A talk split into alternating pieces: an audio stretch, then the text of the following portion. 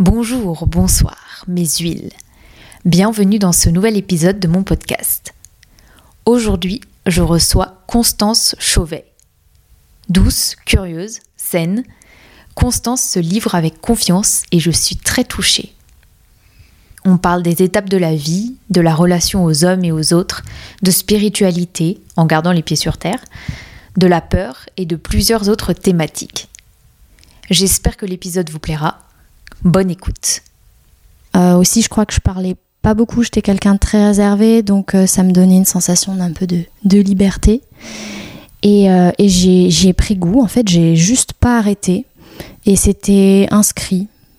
Et j'ai demandé moi-même à aller à l'internat, enfin en faire un peu plus en horaire aménagé. Mais ma mère surtout m'a soutenue c'était une question qui s'était posée pour une de mes demi-sœurs, mais qui n'avait pas voulu. Mais comme elles en faisaient beaucoup toutes les deux, c'est vrai que ça aurait pu aussi arriver pour elles. Je sais pas, c'était comme ça en fait dans ma tête. Ça me donnait euh, une, rigueur dont j'avais besoin aussi, enfin un exutoire et une rigueur dont j'avais besoin, et en même temps un peu de liberté par rapport à hum, tout ce qui n'allait pas euh, dans ma famille. Moi, quand j'étais petite, parce que j'ai pas, j'étais pas forcément très heureuse. Du coup, c'était vraiment quelque chose de qui me nourrissait beaucoup, quoi, d'y aller. Est-ce que dans, est-ce que dans, dans, dans, dans ta vie justement, tu t'es un peu fait avoir des fois parce que tu, tu t'adaptes trop, tu, tu, euh, tu acceptes un peu trop? Euh, je pense que oui.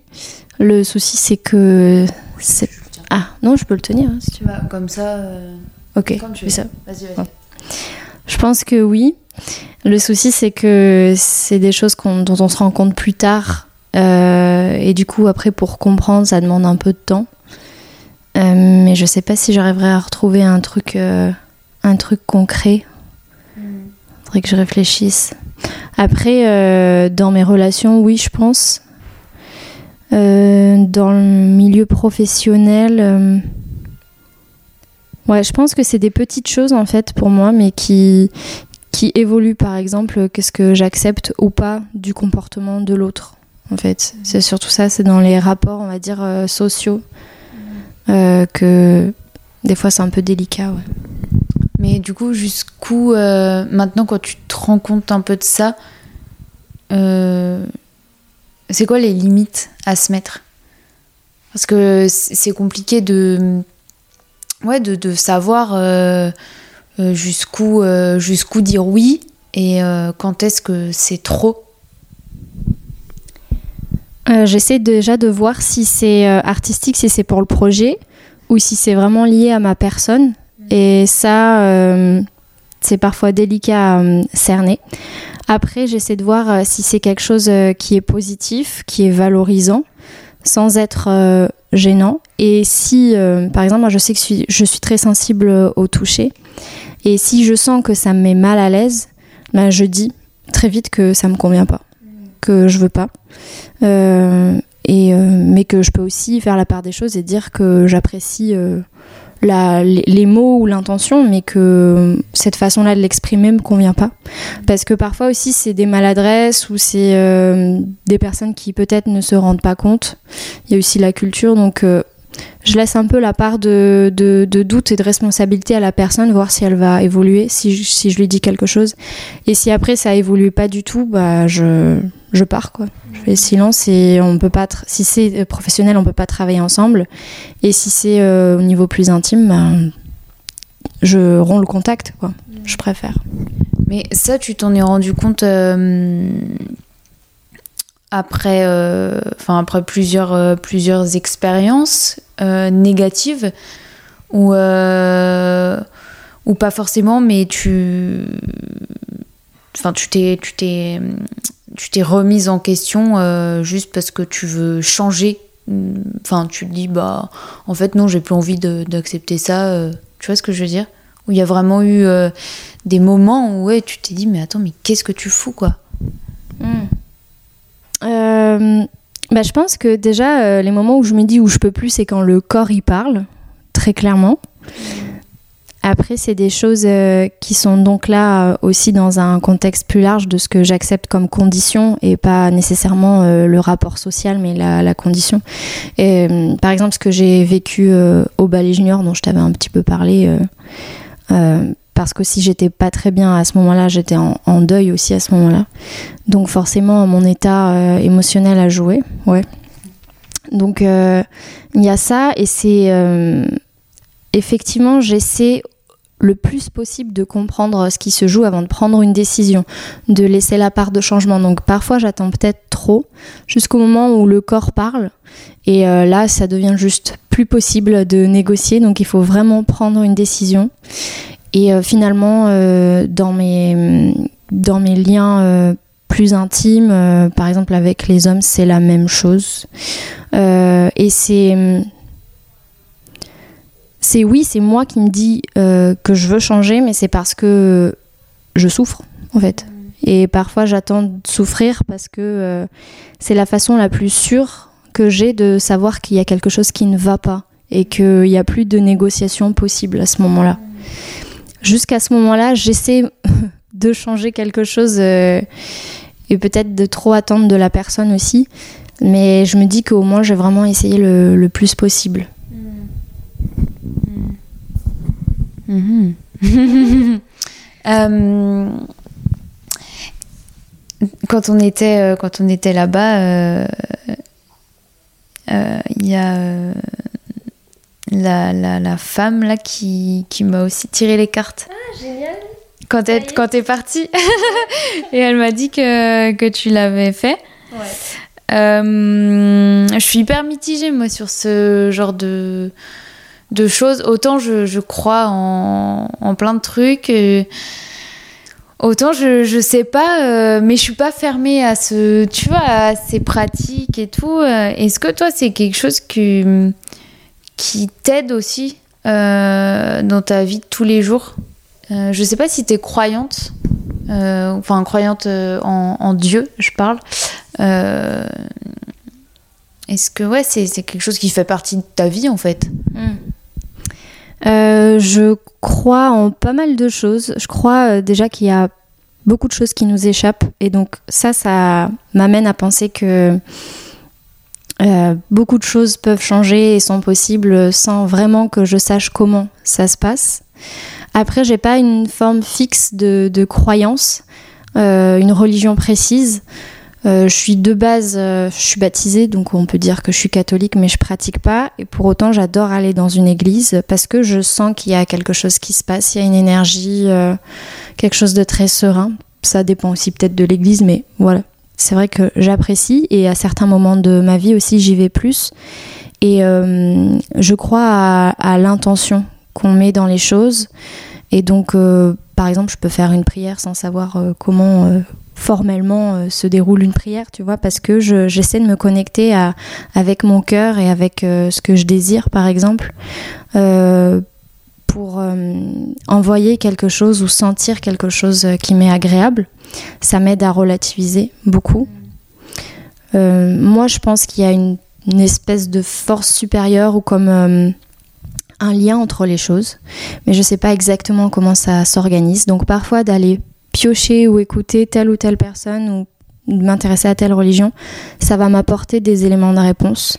Mais je vais à chaque fois faire une petite synthèse et puis voir aussi comment ça me parle à moi aujourd'hui. Parce qu'il y a des choses euh, qui font écho aujourd'hui et peut-être qu'après j'aurai envie de penser à autre chose parce que ça va plus m'aider dans ma vie. Et je préfère rester en mouvement par rapport à ça, mais je suis très curieuse effectivement de, de tout ça. Et euh, aussi de me dire que rien n'est fixe, que si une telle personne dit ça, eh ben ça peut être intéressant, mais je le prends pas comme une formalité. À chaque fois, je me dis, ben ok, toi tu dis ça, c'est cool, qu'est-ce que ça m'amène à penser, à ressentir? Et, euh, et on verra après ce que la vie m'amène, quoi. Si ça répond un peu. Si, carrément, et, ça, ça peut être dangereux aussi, des fois, de, de prendre trop, trop, euh, trop de choses, Ouais. tu vois. Toujours passer par son ressenti, du coup. Je pense que c'est important. Ouais. Attends, faut juste que je vérifie un truc. Euh, du coup, ouais, tu, tu vas. euh, en fait, tu vas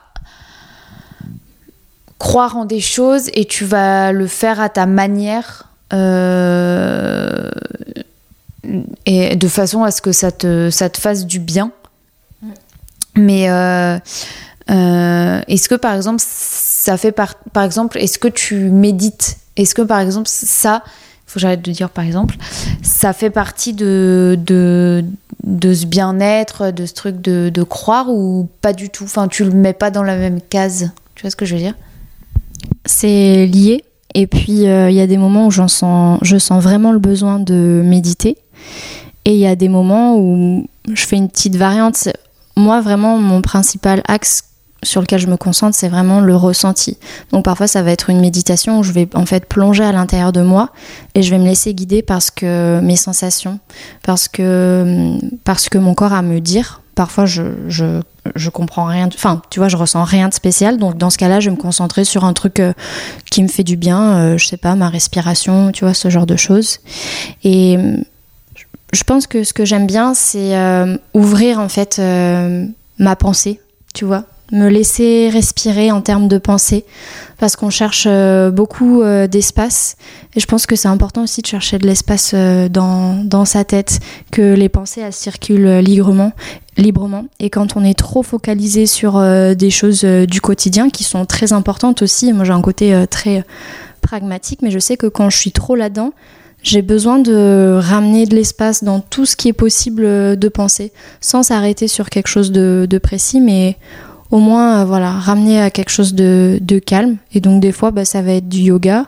Là, j'aimerais bien m'intéresser euh, au mudra parce que justement en termes de ressenti. euh, avec les mains, je suis très réceptive de ce que ça crée comme sensation.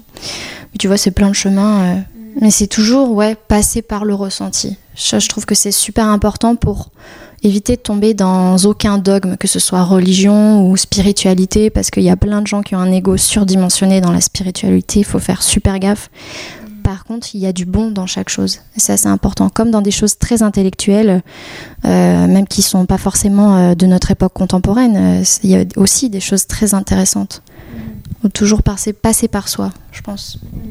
Ouais, je pense que c'est le chemin le plus juste au final parce que enfin, t'es avec toi toute ta vie. Et euh, donc, euh, ouais, ouais, c'est, c'est vachement intéressant. Est-ce que t'es attaché aux choses euh, matérielles? Je vais dire une petite anecdote. je pourrais, je pourrais l'enlever, mais ça, vraiment, ça. Non, non, c'est de toi. c'est toi, c'est ton anecdote, mais je pourrais l'enlever. mais tu avais quelque chose dans ton sac. je vais pas dire ce que c'est. mais c'était curieux ça. non, mais enfin, mal- mal- c'était drôle, Ouais. mais ça m'a vraiment questionné parce que ça aurait pu être autre chose. Enfin, tu vois, vraiment autre chose, mais cet objet quand même veut dire beaucoup. T'as raison.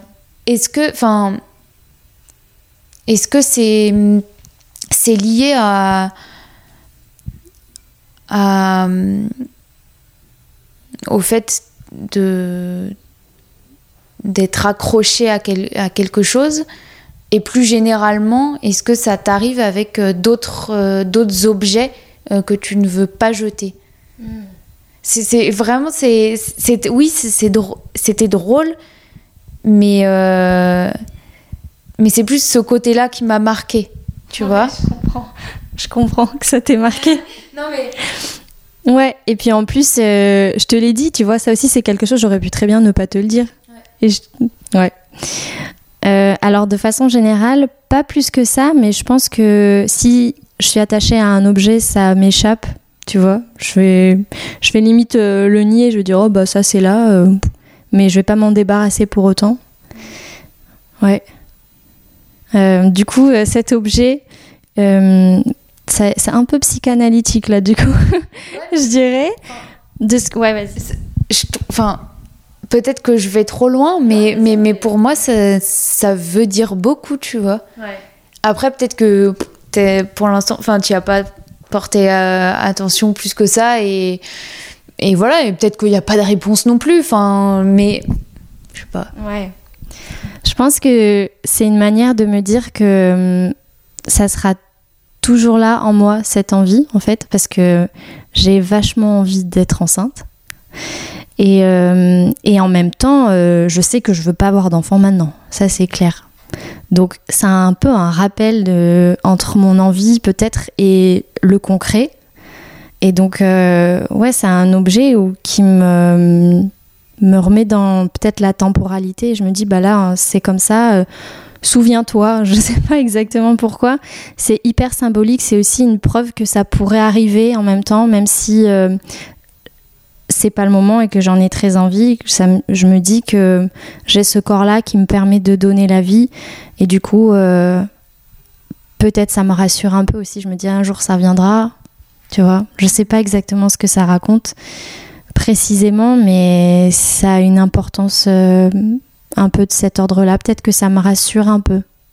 Ça me rassure de me dire, euh, bah, tu vois, à ce moment-là, tu as fait le test parce que c'est possible pour toi d'avoir un enfant et euh, un jour ça viendra. Un peu quelque chose comme ça. Et c'est une envie que d'être d'être mère que tu as, toujours enfin tu as toujours voulu l'être tu t'es toujours dit, ah moi c'est sûr que j'aurai des enfants Pas spécialement, mais c'est venu euh, de façon assez surprenante, euh, assez instinctivement il y a 2-3 ans. Là, ça s'est un peu calmé parce que je suis tellement prise dans le côté artistique et tout ce que je veux réaliser pour moi-même. Mais euh, oui, en fait, ça me surprend moi-même. C'est des fois quand je vois des enfants, je me dis, oh, ça sera chouette quand moi aussi j'aurai un enfant mais c'est très, euh, c'est pas du tout programmé ou quoi. C'est venu comme ça, sans prévenir. Il y a deux ou trois ans, je me suis dit, dans ma vie, je suis pas prête, mais dans ma tête, je le suis. Tu vois. Et euh, après, euh, je suis très bien sans parce que je pense que aussi ça veut peut-être raconter toute l'affection que j'ai envie d'apporter. Je pense que ça vient raconter ça aussi de moi. Euh, voilà, je sais plus de ta question de base, mais je crois que j'ai à peu près répondu. Carrément répondu. Euh, c'est quoi qui t'a donné envie de, danser et de, te professionnaliser? Parce que oui, il y a danser et puis après d'en faire son métier, c'est quand même différent. Euh, danser, euh, au début, je pense que je me suis pas trop posé la question parce que j'ai deux demi-sœurs plus âgées que moi, maternelles, donc elles allaient prendre beaucoup de cours de danse et moi j'allais les voir danser. J'étais en poussette, j'allais les voir. Donc ça faisait partie du quotidien. Et euh, dans le salon, euh, ma demi-sœur, elle me faisait faire des, flex pointes, tu vois, pour s'amuser. Et j'aimais bien, euh, je pense aussi ce que m'apportait la musique, ce que ça déclenchait chez moi, toujours avec ce, cette idée de ressenti qui est très fort. Et besoin de créer mon monde, ouais, avec mon imagination. aussi, je crois que je parlais pas beaucoup, j'étais quelqu'un de très réservé, donc euh, ça me donnait une sensation d'un peu de, liberté. Et, euh, et j'y ai pris goût, en fait, j'ai juste pas arrêté. Et c'était inscrit. Et j'ai demandé moi-même à aller euh, à l'internat, enfin en faire un peu plus, en horaire aménagé. Mais ma mère surtout m'a soutenue. Euh, c'était une question qui s'était posée pour une de mes demi-sœurs, mais qui n'avait pas voulu. Mais comme elles en faisaient beaucoup toutes les deux, c'est vrai que ça aurait pu aussi arriver pour elles. Je sais pas, c'était comme ça en fait dans ma tête. Ça me donnait euh, une, rigueur dont j'avais besoin aussi, enfin un exutoire et une rigueur dont j'avais besoin, et en même temps un peu de liberté par rapport à hum, tout ce qui n'allait pas euh, dans ma famille. Euh, moi, quand j'étais petite, parce que j'ai pas, j'étais pas forcément très heureuse. Du coup, c'était vraiment quelque chose de qui me nourrissait beaucoup, quoi, d'y aller. Pourquoi t'étais pas heureuse? C'est euh, c'est fort de dire ça. Non, mais c'est fort de dire que, que ton enfance, en fait, elle n'était pas heureuse. J'ai la sensation que je suis peut-être pas arrivée au bon moment ou dans les meilleures conditions, euh, vu que mes deux parents avaient déjà eu des enfants et ils étaient aussi, euh, par exemple, mon père était en train de faire un, deuil. Il n'avait pas encore fait son deuil de son fils qui était décédé. Euh, et qu'au moment où je suis arrivée, forcément, quand tu nais, t'as pas conscience, mais pareil, encore une fois, ça va être le mot de la journée, tu ressens énormément. Et moi, j'étais euh, une boule de feu, quoi. Je, criais beaucoup. Je j'ai pas fait mes nuits pendant quatre ans. Euh, j'étais angoissée, colérique, et euh, j'ai la sensation. Alors après, concrètement, mes parents m'ont énormément apporté sur le plan matériel. Il y a aucun, tu vois. Ça, j'étais euh, nourrie, choyée, euh, tu vois. Ça, c'est. Oui, mais ouais, ouais, mais je suis d'accord avec toi du fait que bah, le ressenti, ça trompe pas. Voilà. En fait.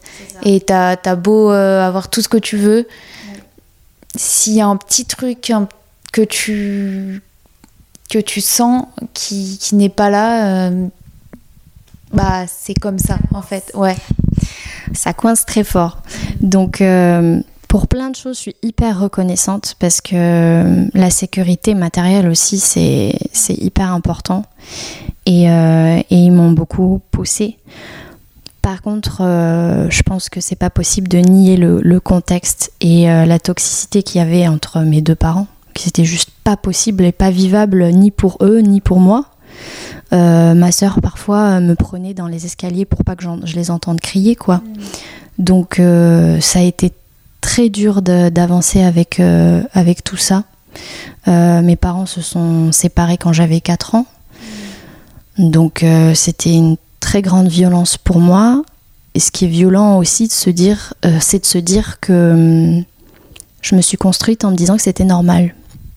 Et que c'est après que je me suis rendu compte que ça ne l'était pas. Ou que c'était pas la normalité que moi je voulais déjà en tant qu'enfant, mon regard d'adulte sur euh, l'enfant que j'étais, et après ce que j'avais aussi envie de- d'apporter euh, autour de moi, et puis plus tard quand j'aurai un enfant. Donc euh, ouais, ça, ça a bien constitué. Après, euh, évidemment, il y a eu des moments de joie, il y a eu la danse, il y a eu euh, tout au long de mon parcours, par exemple, quand je suis allée à l'internat d'Avignon, là, c'était, euh, j'étais entourée d'autres euh, personnes qui avaient la même passion. Mais mon état aussi à la maison fait que quand j'étais par exemple au collège, avant d'aller à, à Avignon, j'attirais plein de gens qui venaient vers moi aussi me harceler plutôt moralement ou même me jeter des cailloux. Après, ça va aussi avec l'âge, tu sais, on avait dit ça une fois, c'est vrai que quand on est petit, on se rend pas compte. Et euh, d'ailleurs, t'avais dit ça aussi une fois, je me souviens. J'avais reparlé avec une de ces personnes plus tard et elle avait complètement oublié qu'elle euh, avait eu des propos envers moi. euh, elle s'en souvenait pas parce que pour elle, c'était un jeu. Et c'est pour ça que je suis hyper vigilante aussi sur euh, le, le harcèlement parce que ça peut aller très vite à cet âge-là et on lance des choses euh, sans s'en rendre compte d'une façon complètement euh, naïve, mais en fait, euh, les Ça ouais, ça marque. Ok, ouais. Donc ouais, ouais, non, mais je comprends. Et euh, mais alors, comment tu tu débarques au ballet junior? Euh, C'est quand même une école prestigieuse. de l'extérieur, enfin, tu vois, c'est, c'est pas rien quand même. Alors, euh, donc j'ai fait le. Je me suis formée dans ma petite école euh, de ma ville, dans la Drôme. Après, je suis allée au conservatoire d'Avignon. Et euh, il y avait un changement de, directeur, donc j'avais envie d'essayer d'autres profs et de pas rester au conservatoire parce que c'est le conservatoire. Donc j'ai fait une, une plus petite école à Carpentras avec une très bonne prof qu'on m'a recommandée. J'ai pris beaucoup de cours privés. Là, j'étais dans le classique. J'ai fait une autre école près de Bordeaux. Après, on m'a parlé d'une prof euh, qui était plus dans euh, le contemporain et la technique Gram. Donc, je suis allée chez Acts à Paris. Et pourquoi j'ai candidaté pour le ballet junior spécifiquement à ce moment-là, je sais plus. Je pense que j'avais entendu parler de la très bonne réputation et que hum, je- j'estimais que ça allait me donner euh, plus d'importance sur le marché concrètement aussi. Tu vois, que je me disais, ben au moins, euh, euh, voilà, je peux montrer ma, ma carte, mon CV, j'ai fait le ballet junior euh, et que. oui, je me cherchais aussi un petit peu. Je savais pas si je voulais, à ce moment-là, quand j'étais chez Acts, je savais pas si je voulais me lancer, faire, euh, faire un tour en Allemagne, essayer de voir ce qui se passe, tu vois, dans les compagnies, ou si je devais encore faire une école. Donc j'ai essayé le ballet junior, j'ai fait l'audition. Euh, ça s'est bien passé, mais alors j'avais pas trop, euh, pas trop d'attente. Enfin, il y avait tellement de monde. euh, Et j'ai reçu la réponse très tardivement. Je pense qu'ils devaient se questionner. Euh, peut-être qu'ils hésitaient. Et peut-être que ce qui a joué, c'est que j'ai un peu insisté aussi. Je pense j'étais dans les dernières personnes à être euh, retenues, il me semble. Donc peut-être qu'ils hésitaient par rapport à ma mentalité ou tu vois, des choses comme ça. Ouais. Donc voilà comment je me suis là-bas. Tes parents, ils sont du, dans un milieu artistique ou pas du tout? Pas vraiment, mais ils ont la fibre artistique, euh, je trouve. Euh, ma mère euh, est, enfin, elle est à la retraite, mais elle était comptable. Et mon père euh, travaillait dans une usine euh, de gâteaux. Enfin, il avait carrément une entreprise. C'est les lunettes de roman, en fait. euh, c'est des petits biscuits euh, sablés avec deux ronds de confiture. Ça fait comme des lunettes. Tu vois très bien Bah voilà, bah, c'était euh, mon papa. Et euh, il jouait, euh, il jouait du piano, il jouait de l'orgue, il jouait un peu de guitare. Très ouvert sur le milieu artistique. J'ai un cousin qui est pianiste, une tante qui est chanteuse. Après, voilà, directement, ils n'ont pas fait de l'art leur, métier. Et ma mère est très ouverte à tout ce qui est danse, euh, musique, euh, la décoration intérieure. Je trouve que c'est magnifique ce qu'elle fait, mais voilà. Euh, elle a un sens et une sensibilité, et mon père aussi, qui, qui est superbe et qui m'ont transmis, je pense. Et c'est pour ça qu'ils ont aussi compris ma démarche, plus que peut-être d'autres parents qui sont pas dans le milieu. Ouais, c'est ce que j'allais dire. C'est hyper important euh, d'être euh, d'être soutenu euh, par, par ses proches. Tu penses que c'est c'est être privilégié d'avoir des, des personnes, notamment des, des parents, ou des, les personnes qui, qui nous élèvent, en- qui sont artistes eux-mêmes Tu penses que c'est plus simple ou pas? Plus simple, oui. je pense clairement. Après, euh, je pense que c'est important d'avoir des parents qui soutiennent, surtout quand on commence tôt. Parce que là, on est, bah, on est dépendant d'eux euh, financièrement, émotionnellement. euh. Après, si c'est une volonté qui vient plus tard, ça peut être aussi un tremplin et d'autres ressources de pas avoir fait d'art avant. Enfin, certains, quand j'ai fait ma formation d'acteur, euh, il y en a qui démarraient à, à 40 ans, euh, qui avaient fait de la communication ou qui étaient avocats. euh, et ça peut être génial aussi parce que c'est là, on vient toucher à des choses aussi liées à la, personne, à ce qu'elle a vécu. Donc, euh, mais pour les professions, enfin pour les hum, professions artistiques. euh, où il faut se former tôt, je pense que là, euh, si les parents euh, ont au moins déjà le soutien financier, euh, oui, clairement, ça fait une différence. Et hum, enfin, pourquoi t'es es tombée dans un dégoût euh, de la danse? À un moment donné, euh, ça a été, euh, bah, tu t'es complètement perdue en fait. Je pense que c'est venu petit à petit, des choses que j'ai trop tolérées longtemps, comme on disait. Et il y a toujours cette idée aussi que parce que les choses, comme, euh, parce que les choses fonctionnent comme ça, elles sont pas discutables. Par rapport au fonctionnement, euh, au ballet junior, c'est un peu le même principe que dans une compagnie. Donc, tu as deux cours le matin et répétition. Et tu as des castes, donc il y a des gens qui dansent et des gens qui vont remplacer et qui sont donc choisis. Et déjà, euh, ça, pour une formation, pour moi, c'est pas normal qu'il y ait une sélection. Euh, parce qu'on déjà, on paye tous la même chose et s'ils nous ont pris, c'est qu'on a tous un potentiel apparemment. Donc, euh, mais bon, après, bah, tu l'acceptes quoi, parce que ça fonctionne comme ça en compagnie. D'accord? Donc euh, petit à petit, c'était vachement dévalorisant d'être euh, souvent sur le côté. Là où moi, en plus, je me mets pas forcément en avant, évidemment. Donc, je vais peut-être pas chercher à, hum, à le montrer, je vais pas chercher à, à faire ma rebelle ou à danser plus grand. euh, je vais essayer de faire les choses à ma façon ou d'essayer de montrer que je suis investie, ça clairement, euh, parce que parce que c'est très important pour moi. Mais je vais pas réagir au fait qu'on me mette un peu sur le côté, tu vois. euh, en tout cas, pas tout de suite, quoi. et puis aussi se dire, je me disais, bon, bah, j'attends, ça va venir plus tard, quoi. Tu vois, on fait plusieurs pièces, on aborde différents, différents styles de différents chorégraphes. Mm. mais au bout d'une année, déjà, c'était dur. Et je pense que ce qui était dur, c'était aussi que ça faisait beaucoup d'écoles pour moi. J'étais hyper fière honnêtement d'être euh, là-bas et d'être avec des gens euh, qui avaient un parcours que j'avais pas eu, qui avaient fait les écoles où j'avais j'avais pas été prise, le CNSM, euh, tu vois, Marseille, j'avais bon, j'avais auditionné en classique hein, quand j'étais plus jeune, mais quand même je me retrouvais avec des gens qui avaient eu ce parcours, donc voilà, j'étais fière. Après, je me retrouvais dans certains cours, certains cours euh, de contemporain, dans le répertoire aussi un petit peu, mais je trouve que c'était quand même très néoclassique quand, quand j'y suis allée. Donc ce qui est bien, mais ça a pas mal évolué aussi, euh, je crois. Et puis aussi, ce qui était délicat, c'est que j'avais euh, quelques personnes qui doutaient aussi de leur place là-bas. Et donc du coup, je me disais, qu'est-ce que j'écoute en moi? Est-ce que je continue parce que c'est bien le ballet junior, parce que euh, c'est dur d'y arriver, que ça peut m'apporter des choses, ou est-ce que j'écoute mon ressenti? Hmm. Et du coup, euh, aussi, ça voulait dire, euh, moi déjà, au bout d'une année, j'hésitais à faire la deuxième année, quoi. Hmm. Donc, je partais pas trop convaincue.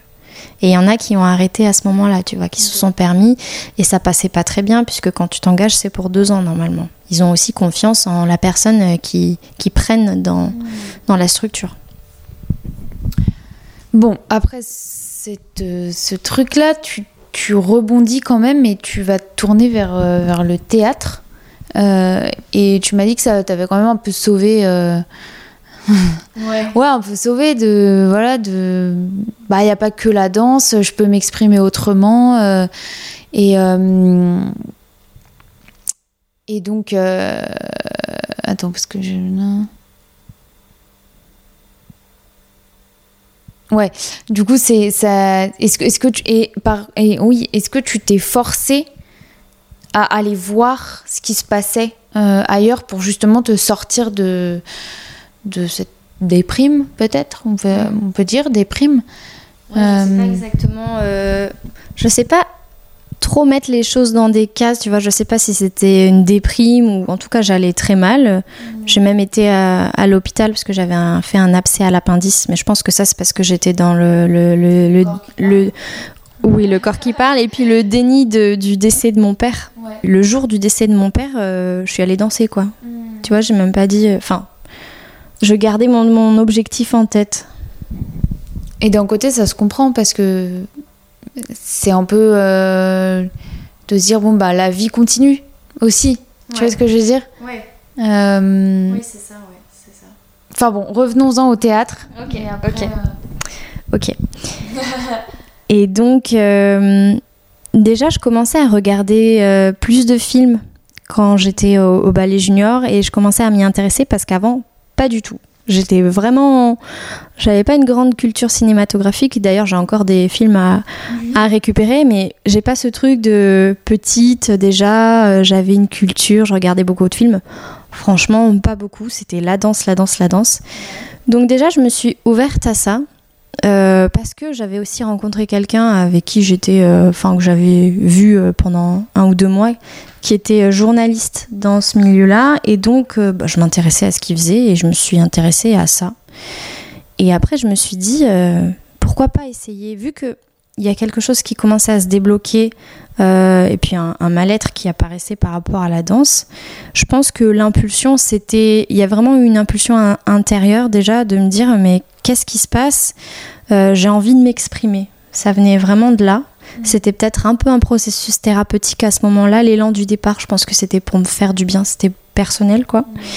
Euh, et j'ai essayé, je crois que j'ai essayé une semaine de stage parce que je connaissais une danseuse euh, qui était dans le milieu du cinéma, donc qui m'a conseillé un stage. Après, j'ai essayé quelques cours à droite à gauche. Je me suis dit euh, bah, que ça créait quelque chose de nouveau, qui me faisait du bien. Je savais pas trop exactement où j'allais, ce que c'était mais euh, ça me permettait de sortir un petit peu de, ce gouffre et de ce carcan que me donnait la danse et que j'arrivais plus à respirer ou que je trouvais plus du tout ma place.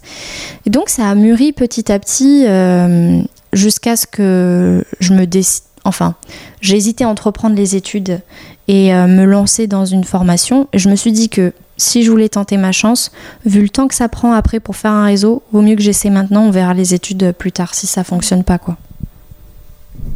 Ok, trop bien. Et euh, c'est quoi que t'aimes dans le théâtre?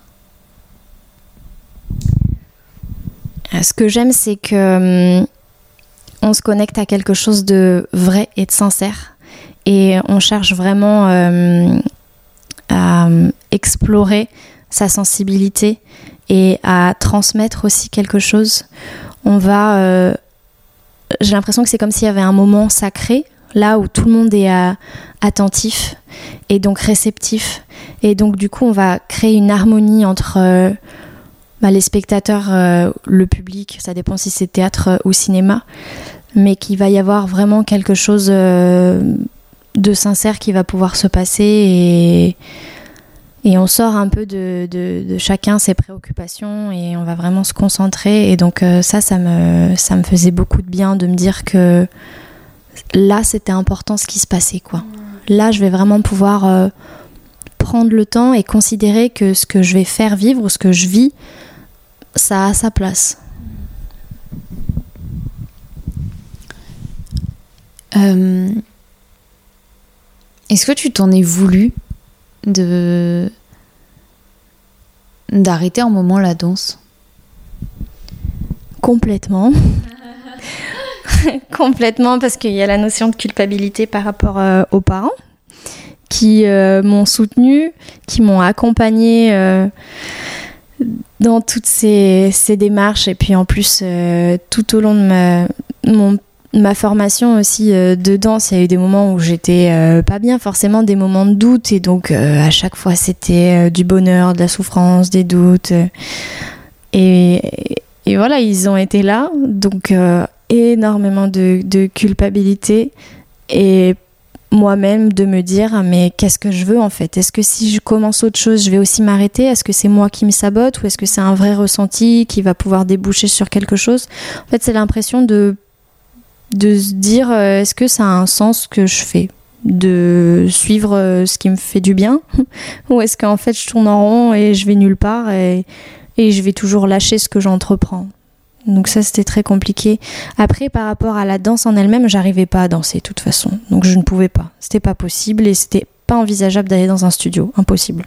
Il fallait faire autre chose quoi. Et il y, a la légitimité euh, justement enfin se sentir légitime à être euh, dans ce milieu euh, de, en tant que danseuse mais du coup euh, voilà bah maintenant est-ce que je suis légitime sans formation sans rien machin à aller me mettre dans le théâtre tu mm. vois? Est-ce que tu as, as, ressenti ça ou c'était tellement tellement fort et tellement présent que de toute façon tu t'es pas posé la question et t'y allé parce que tu avais vraiment besoin de ça mm. bah, Je me suis quand même euh, dit que la formation c'était bien, que ça allait me faire prendre conscience de ce que c'est un petit peu, euh, comment ça se passe, euh, cette, enfin, qu'est-ce qui se passe quand on s'exprime de cette façon, comment on se prépare, comment on vit les scènes, comment on vit l'après aussi, qui est très différent, je trouve, de, du côté danseur après la scène, je trouve que c'est vraiment différent aussi ce qui se passe. Euh, c'était quoi ta question déjà? De, Du fait de, se sentir légitime de se lancer dans un autre milieu qui n'est pas, enfin qui n'était pas euh, de base euh, celui que tu que tu destinais à, ta, ta, vie quoi. Hmm. Bah, dans tous les cas, en fait, je me sens pas légitime déjà de base. Donc au moins c'est réglé. Par contre, il y a toujours un truc très fort que je ne peux pas m'empêcher. C'est comme euh, danser à un moment où, voilà, quand j'ai commencé, j'ai beau avoir plein de peur, euh, c'est plus fort que moi. Il faut que je bouge, il fallait que je bouge, que je fasse quelque chose. Et là, c'est pareil, en fait, c'est ce désir d'explorer qui était plus fort et qui l'emporte euh, sur tout le reste. Et après, oui, effectivement, surtout quand je commençais à découvrir euh, ma tête à l'écran, euh, tout ça, c'est difficile. Donc euh, je me dis mais c'est pas possible. Ou quand il y a des retours qui sont hyper hyper arrêtés, on a l'impression que tout est foutu. finalement, ça, ça rejoint un peu la danse aussi. C'est selon les, personnes, selon ce qu'elles vont dire, l'ambiance autour de soi. Donc, la légitimité, moyennement, par contre, je me concentre surtout sur l'envie, je pense. Parce que sinon, euh, ça m'enferme trop. Et je me dis que j'apprends. De toute façon, j'apprends. Et que apprendre, ça sera toujours mieux que pas essayer.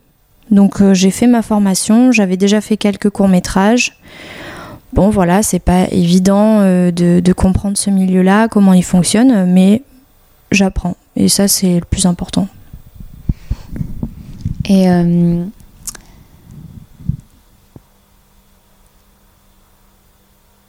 tu peux nous parler euh, de, de ton père?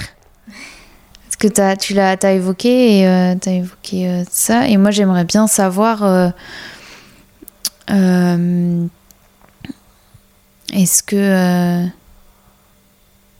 est-ce que quand même, même malgré le divorce, euh, il y a- t'as quand même eu un père, tu vois, une présence paternelle, parce que je pense que c'est important aussi dans notre construction. Et, euh, et l'après, est-ce que ça, ça a mis un gros vide, tu vois, et comment, euh, bah, comment on continue quoi à, vivre? Parce que on est, enfin, on peut pas s'arrêter à ça et je pense que les personnes qui partent n'ont pas envie que que euh, ceux qui restent euh, arrêtent tout, tu vois? Ouais. Oui, oui, clairement. Je pense que si euh, mon père euh, était là ou m'entendait, euh, il serait content de savoir que je suis pleine de vie, que je fais plein de choses. Donc ça, c'est chouette. Après, oui, il a été là quand j'étais petite. Enfin, c'était... Enfin, déjà, le, le divorce a été long. Hein. Il a, je sais plus exactement, mais il a duré entre 4 et 8 ans. Donc, euh, pendant ces... Oui, c'est une grosse... euh, Mais attends, mais un divorce, pourquoi ça, ça, ça dure aussi- ça peut durer aussi longtemps?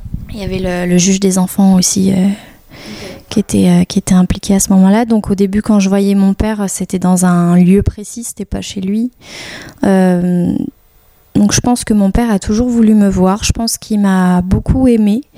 Euh, mais le, lien entre mes parents a fait que ça a rendu la chose euh, tellement complexe, avec tellement de non-dits, tellement de maladresse, euh, que c'était juste un enfer. Et moi, j'ai refusé.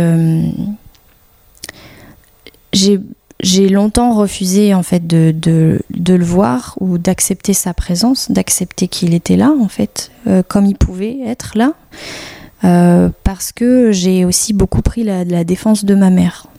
Je voulais la protéger, ce qui n'est pas mon rôle, mais bon, moi je l'ai fait de cette façon-là. Euh, de façon émotionnelle, hein, bien sûr, parce que j'étais petite, donc euh, je pouvais rien faire. Mais voilà, donc euh, je, souvent quand j'allais chez mon père, j'étais pas contente d'y aller, je lui faisais pas la bise. Je lui ai pas fait la bise jusqu'à mes 15 ans, je ne l'appelais pas papa. Même aujourd'hui, des fois, je préfère dire Jean-Marie si j'en viens à parler. donc, je me rends. tu veux, tu veux Ouais, vas-y. Non, t'as as, ouais, t'as fait carrément un rejet en fait de ton, de ton père. euh, euh, D'ailleurs, euh, j'en profite. euh, ma plus grosse blessure, c'est la blessure de rejet. Donc euh, voilà. T'aurais pas lu les cinq blessures par hasard? Mais j'en profite pour le caser, vu que tu as dit ça, je me dis, bon voilà, qui est en train de partir, mais voilà. Donc euh, tout fait sens. Euh, et je me sens, oui, énormément rejetée par, euh, par euh, la jante masculine, donc voilà. Euh, parce que moi-même aussi, j'ai. Enfin bref, c'est lié. voilà. et du coup, euh, en fait, sept ans plus tard, je prends conscience que euh, peut-être il me manque. Peut-être, tu vois.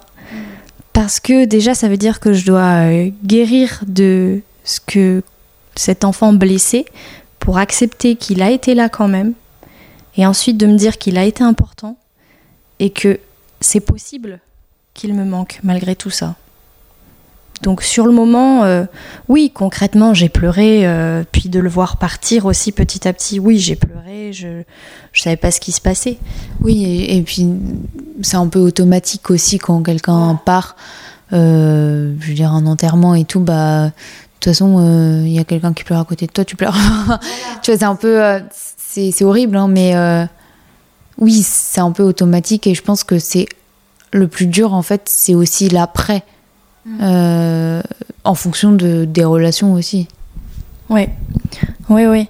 Et puis il y a tout un truc qui se crée au moment d'un départ, puisque les gens se, se rassemblent euh, et tout ça. euh. Oui, et en fait, c'est, enfin, quand on est aussi plus émotif ou émotive, euh, euh, le rassemblement, que ce soit un anniversaire ou euh, une mort, en fait, ça peut créer euh, des pleurs, des beaucoup d'émotions. Donc, donc c'est peut-être pas forcément le l'événement au final. enfin, tu vois ce que je veux dire? Après, je dis, c'est pas un cas général que, que je fais là, mais comme tu me dis, voilà, que ton père c'était compliqué et tout, les relations, euh, mais que quand même il y avait un amour, euh, en fait, un amour qui se crée euh, naturellement. Euh, c'est plus de ce côté-là, euh, de pourquoi t'as pleuré, quoi. Oui, oui, oui. C'est plus ce côté-là, euh, voilà, lié à, à- à la perte et à tout ce qui est là, même si j'ai pas voulu le, le- le voir ou en prendre pleinement conscience. Euh, attends, je sais plus ce que je voulais dire.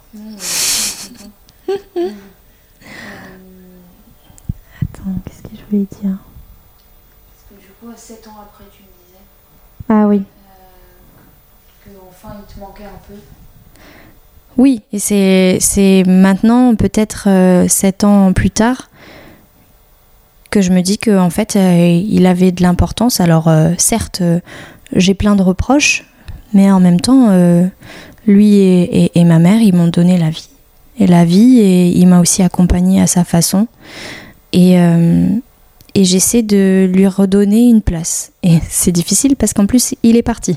Donc, euh, j'essaie de lui redonner une place tout en sachant qu'il est parti. Et euh, là, par exemple, euh, mon fond d'écran sur mon portable, c'est une photo de lui et moi.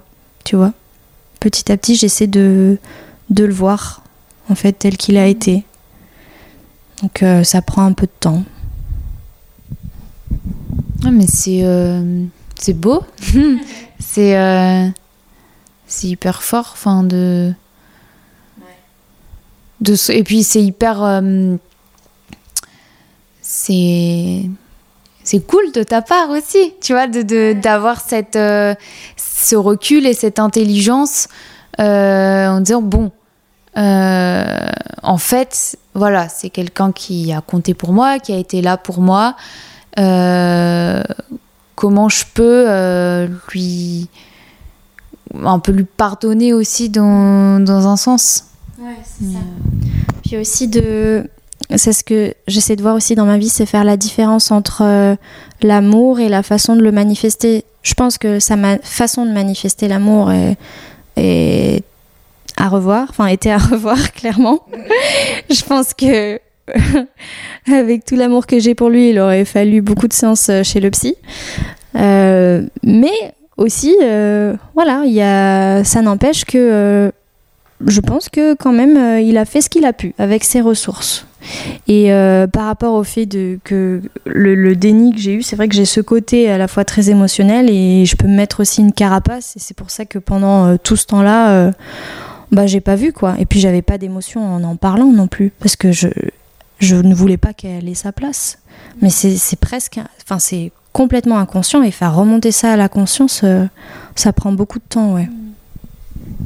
Est-ce que du coup ton rapport euh, aux hommes, il est il- aux hommes, aux hommes, au mal, euh, il est il est plus compliqué euh, ou au contraire euh, c'est plus simple. Euh, je dis aux hommes parce que t'es hétéro, je crois. Ouais. Enfin, pour l'instant, aujourd'hui. aujourd'hui, c'est les hommes qui t'attirent. Euh, ouais, est-ce que c'est c'est- c'est compliqué? Est-ce que c'est plus simple? Euh, Est-ce que tu as un truc de, de- Tu fais pas confiance ou, ou tu cherches, justement? Ça a tellement euh, évolué. Donc, mais par contre, euh, ça n'a jamais été simple. Clairement. Voilà, ça a beaucoup évolué. Je crois que pour tout le monde, mais. Ah non, mais j'en connais euh, qui, qui sont mariés, hein, donc euh, tu sais. Bon, c'est pas simple non plus, mais bon, je veux dire, euh, d'une façon un peu plus cadre normal, on va dire, ça a l'air plus simple de l'extérieur. Non, bah déjà, en fait, moi, c'est assez pauvre au niveau relationnel avec les hommes. donc. Euh, J'ai quelques histoires à raconter, mais ce que je veux dire, c'est que moi, pendant toute ma scolarité, déjà, euh, zéro. Personne. Tu vois mais mais t'avais pas. hum, tu. T'avais pas envie, tu, tu te mettais un, une barrière, tu, tu le voyais même pas, ça t'intéressait pas? Ça m'intéressait pas. euh, Il y avait toujours cette notion de pas être à ma place pour moi. Euh, et puis comme j'ai changé aussi d'école tous les deux ans déjà, j'étais dans un autre monde. Moi, c'était la danse, quoi. Parce que c'est encore le même truc, c'est que à la fois ça me donne de la ressource, mais c'est aussi une rigidité, c'est-à-dire que je fais ça et pas autre chose. Donc ça me sauve et en même temps ça m'enferme. C'était un choix, je pense, pour me construire, puisque j'avais besoin d'un socle. Et c'est ce socle-là que j'ai choisi, jusqu'à ce qu'après, euh, je m'ouvre petit à petit. Déjà, le fait d'arriver à Paris, euh, d'avoir, après avoir passé mon bac, bon, il y a un peu plus de liberté. Je me dis que peut-être c'est possible que je sois séduisante, alors qu'avant, je me posais même pas la question, tu vois, déjà. Avant d'arriver à se dire est-ce que je suis intéressante pour être avec quelqu'un, il y a aussi la question de se dire est-ce que déjà, euh, des regards peuvent se poser sur moi? Moi, cette question-là, je me la posais même pas pendant mon adolescence, mais pff, je me disais que c'était même pas la peine, c'est pas envisageable, quoi. Et euh, ta relation plus générale aux, aux autres, euh, c'est comment? Est-ce que c'est c'est simple ou ça? Est-ce que tu t'es fait des amis? T'a- T'avais des amis euh, euh, Est-ce que tu en as maintenant? Et comment euh, t'es et comment faire confiance aux, autres? Bah ça, ça va. À partir du moment où je me suis entourée des personnes qui comprenaient un petit peu ce que je faisais au conservatoire et que j'ai suivi cette voie-là, ça, ça allait plutôt bien. Conservatoire, euh, j'avais un peu ce côté, euh, j'ai un peu, ce enfin j'ai toujours ce côté euh, très pudique, réservé et foufou dans le, dans quand je connais les personnes et que les personnes me connaissent, souvent ça fait un, décalage assez intéressant. Donc et puis assez créatif. Enfin, je faisais plein de blagues à Avignon. Des fois, je me cachais dans les dans les placards. Enfin, je faisais des, petites surprises où j'avais des idées de vidéos. Une fois, on était bloqué parce qu'il y avait de la de la neige. On était bloqué à, à l'internat. Il y avait pas cours et on avait fait euh, la nouvelle star. On s'était filmé. On faisait des jurys. Enfin, tu vois, voilà, plein de trucs, euh, des idées. euh, euh, pour s'amuser et puis ça ça a continué quand je suis allée dans une autre école près de Bordeaux il y a juste un moment où des fois quand je sens qu'il y a trop de concurrence ou trop de tension par rapport à une école, là, ça n'allait pas du tout. Puis j'étais dans un lycée euh, privé euh, catho avec des gens qui se connaissent euh, depuis la maternelle, donc forcément quand tu débarques, enfin, le contexte joue beaucoup. Donc je pense que je me suis pas mal protégée vu que je changeais beaucoup d'endroits. Mais dès que je sens que il y a quelque chose d'agréable, une bonne énergie, j'arrive bien à être en confiance. Et quand je suis arrivée à Paris, ça, ça s'est bien passé. J'ai la sensation que hum, les échanges se font bien. Après, peut-être que je garde pas les amitiés, ça c'est quelque chose, j'ai du mal à, à les garder. Euh, mais ça se passe plutôt bien, ouais. Ouais, ouais. Les rapports amicaux, tout ça, ouais, c'est c'est cool. Je suis contente. euh, et j'ai l'impression que là, cette année, c'est encore. euh, je me suis rapprochée de plus de personnes encore. Parce que des fois, dans les milieux artistiques, il y a un peu ce côté aussi où euh, bah, finalement, c'est chacun pour soi parce que c'est tellement dur. Et là, j'ai quand même réussi à trouver des personnes qui mettent un peu ça de côté et qui reviennent à des choses simples euh, et de prendre soin de soi et de l'autre. Et ça me fait beaucoup de bien de d'avoir rencontré ces gens-là. Ouais, comme tu dis, c'est compliqué aussi euh, de. Ouais, de. de... Ouais, d'avoir des relations dans, dans ce milieu-là, c'est. euh, C'est pas forcément simple des fois. Mais bon. Enfin bon. Euh, Vas-y, si tu veux parler aussi. Non, non, non, bah. Moi, je, laisse la place. Euh, et, justement, le, le, l'instabilité euh, du, du, métier, est-ce que c'est quelque chose qui t'inquiète? Et qu'est-ce que tu pourrais, euh, tu pourrais dire à des personnes qui ont envie, mais mais qui se disent ben non c'est trop incertain donc euh, je, je fais des études et je ferai un métier euh, de sûr quoi. Hmm.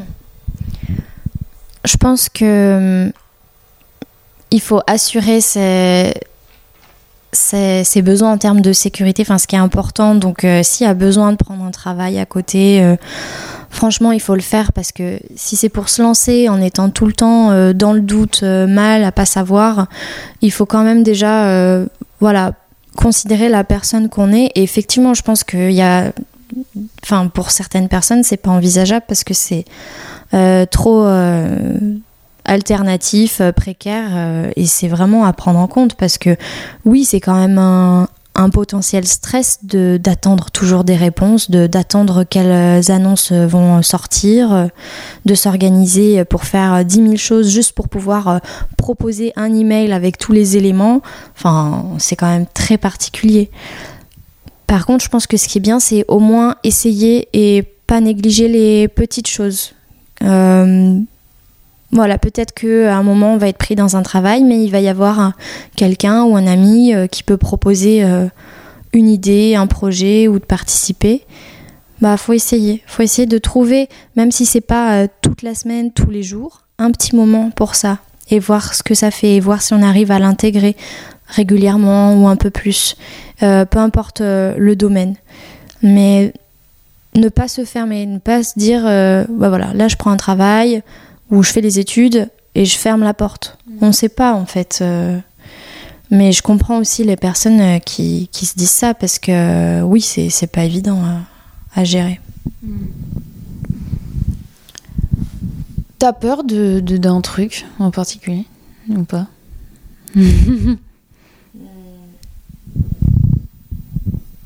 Je pense que j'aurais toujours cette peur que tout s'arrête à un moment, qu'il n'y ait plus de projet je pense, quand même.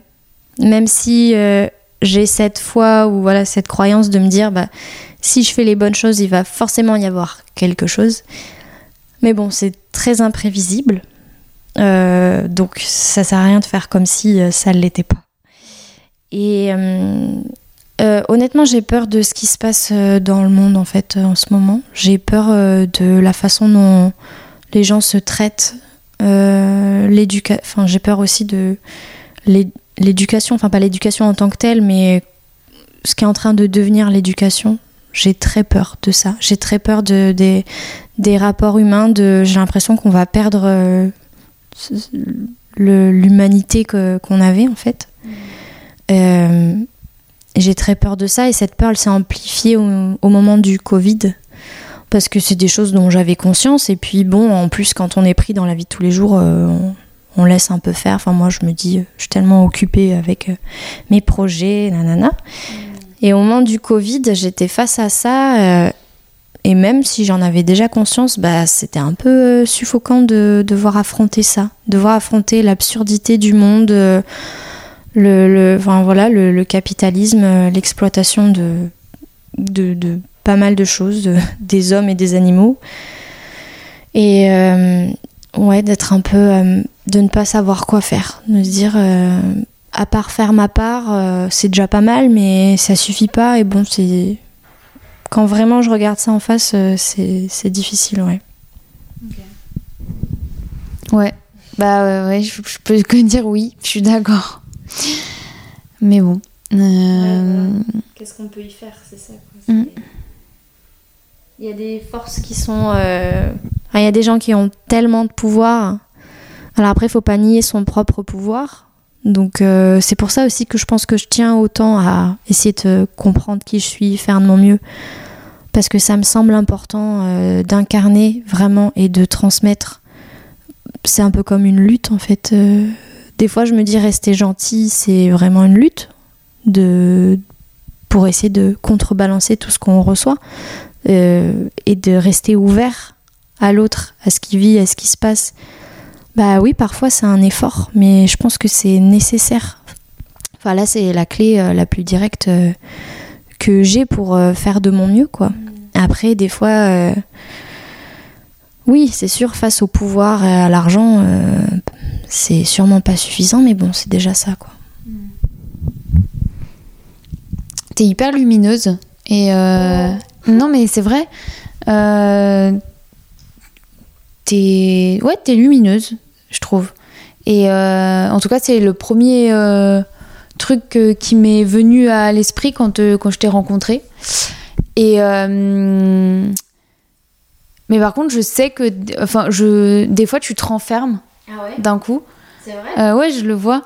Et, euh, et je me demande euh, ce qui se passe. Pourquoi euh, je sens un ou un certain un certain recul ou un certain pas un recul mais une distance euh, que tu mets. J'ai l'impression, d'une façon imaginaire, que euh, il y a une bulle autour de toi, genre de protection. Mais je sais pas du ça, c'est ce que j'ai vu, ce que je ressens et tout. Euh, Est-ce que c'est réellement euh, un truc qui se passe des fois? Bah, c'est super intéressant que t'en parles parce que je pense que je suis complètement d'accord, mais c'est pas forcément volontaire, tu vois? Donc au moment où tu le dis, je me dis bah, carrément t'as raison, mais c'est un automatisme, je pense, de ma part, Euh, et que même si je travaille dessus. En fait, ça, ce que tu perçois, c'est la conséquence, tu vois, que je contrôle pas. Et moi, quand je travaille sur moi, bah, je vais travailler euh, sur euh, d'autres choses euh, qui vont peut-être après amener à moins me fermer d'un coup. Mais je choisis pas consciemment de me fermer. Et du coup, c'est pour ça que je me dis, bah, je suis assez curieuse. Est-ce que tu sais à quel moment. euh, Enfin, est-ce que tu as un exemple? Parce que ça pourrait m'aider à te répondre. Parce que vu que j'ai pas trop conscience. euh,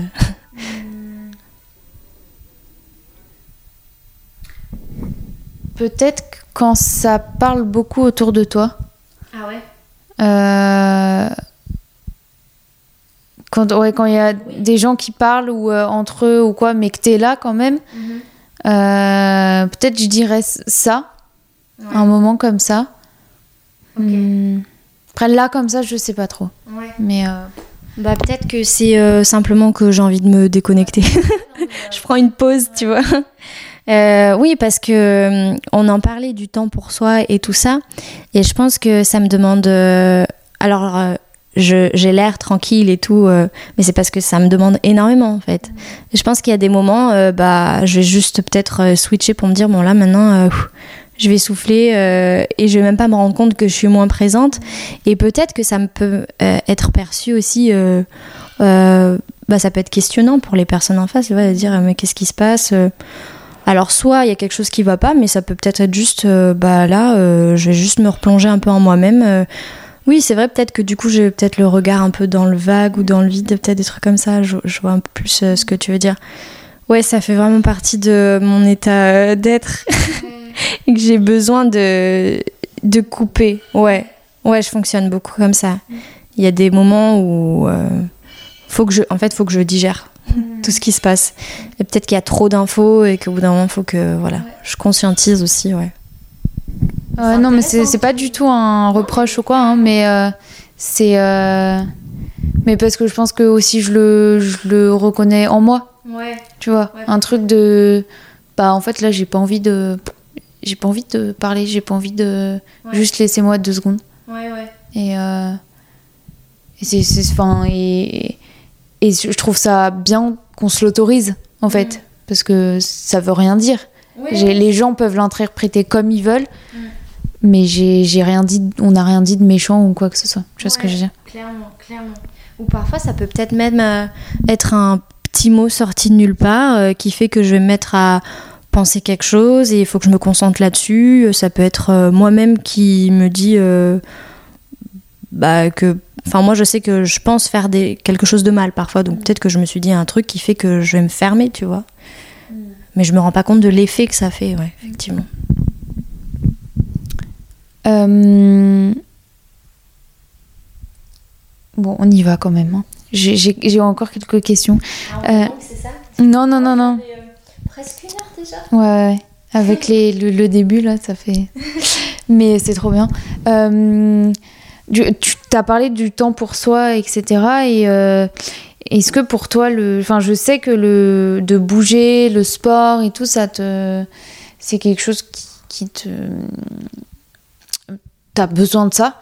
Euh, mais comment on, peut- on, on peut ne pas tomber dans le la dépendance? Je, je, je ne sais pas. C'est un truc qui- que je, je- je te pose, euh, voilà, c'est pas réponse juste ou fausse, mais comme, voilà, comment, et est-ce que t'as, un jour t'as as pu franchir un peu ce truc euh, un peu malsain? Euh, Bah, je pense que ma dépendance, euh, c'est, tu vois, euh, avant que je prenne ma liberté, que j'arrive à Paris, dans le sens où c'était ma vie, c'était peut-être ça ma dépendance.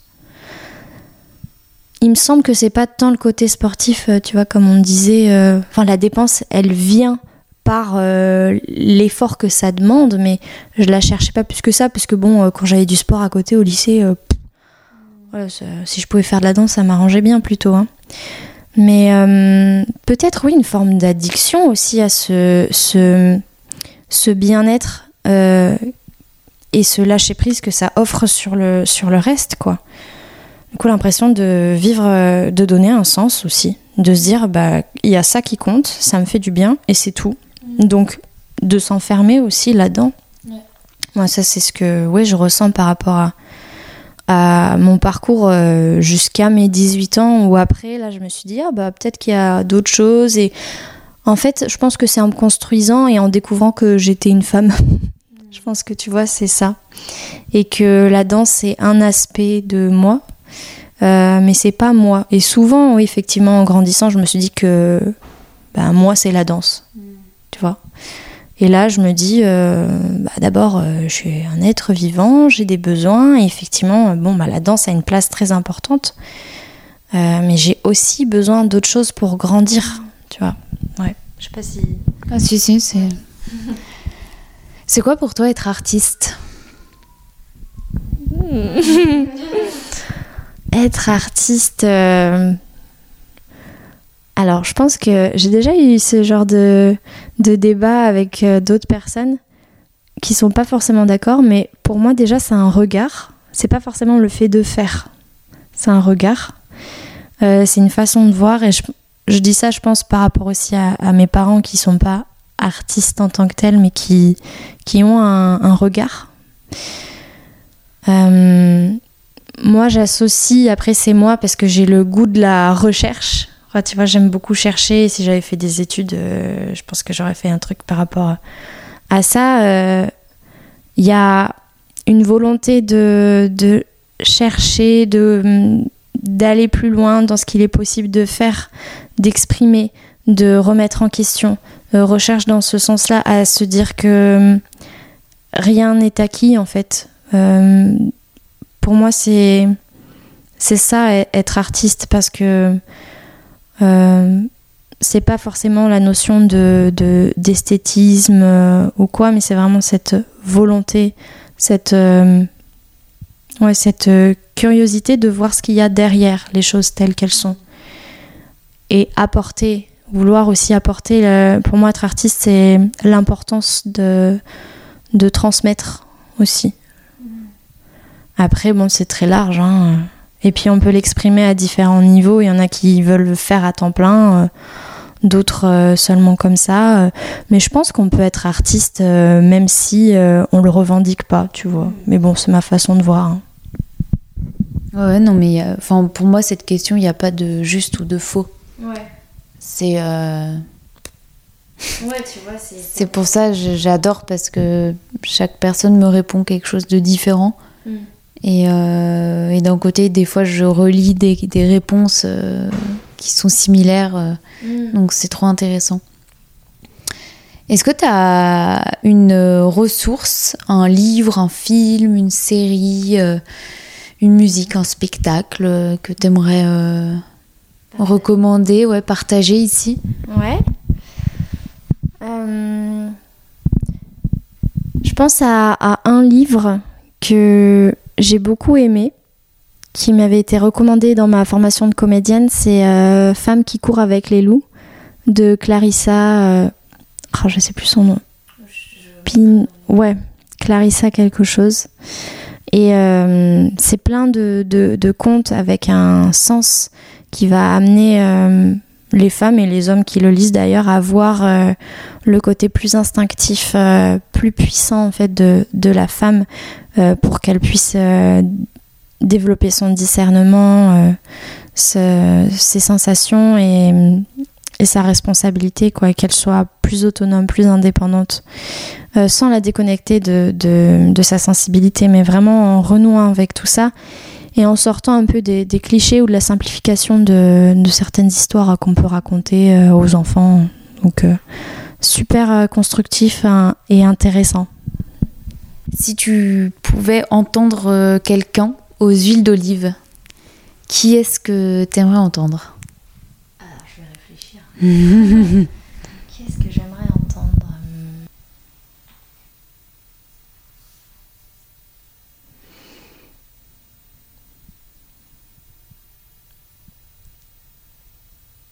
Tiens, je vais proposer euh, quelqu'un qu'on n'en a pas parlé, mais j'aime bien l'hypnose. Et euh, il y a une personne que je trouve hyper euh, intéressante et qui fait pas mal de choses, qui est très, très actif dans son milieu, c'est Kevin Finel. Et qui m'a donné. Pour moi, c'est un artiste, tu vois, par exemple. Parce que il a une façon de parler aux gens avec une profondeur, une écoute et l'art d'utiliser les mots. Pour moi, c'est un artiste, tu vois. C'est une façon de transmettre aussi. Mm. Euh, et, j'adore euh, voir tout ce qu'il fait. Il fait des, cabinets publics où il fait des mini euh, démonstrations d'hypnose, mais c'est pas du spectacle, c'est quand même vraiment personnalisé. Et je me dis, bah tiens, pourquoi pas? J'avais pas du tout réfléchi à ça, mais pourquoi pas? Pas trop bien. Merci Constance. Bah, merci à toi, euh, c'est super sympa euh, de m'avoir proposé ça. C'est surprenant et puis euh, super cool. J'aimerais bien te poser des questions moi aussi. Alors, avez-vous aimé nous écouter?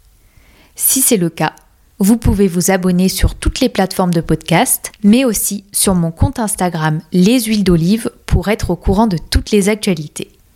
Vous pouvez liker, commenter, mettre des étoiles et même apporter une touche financière via Acast Supporter.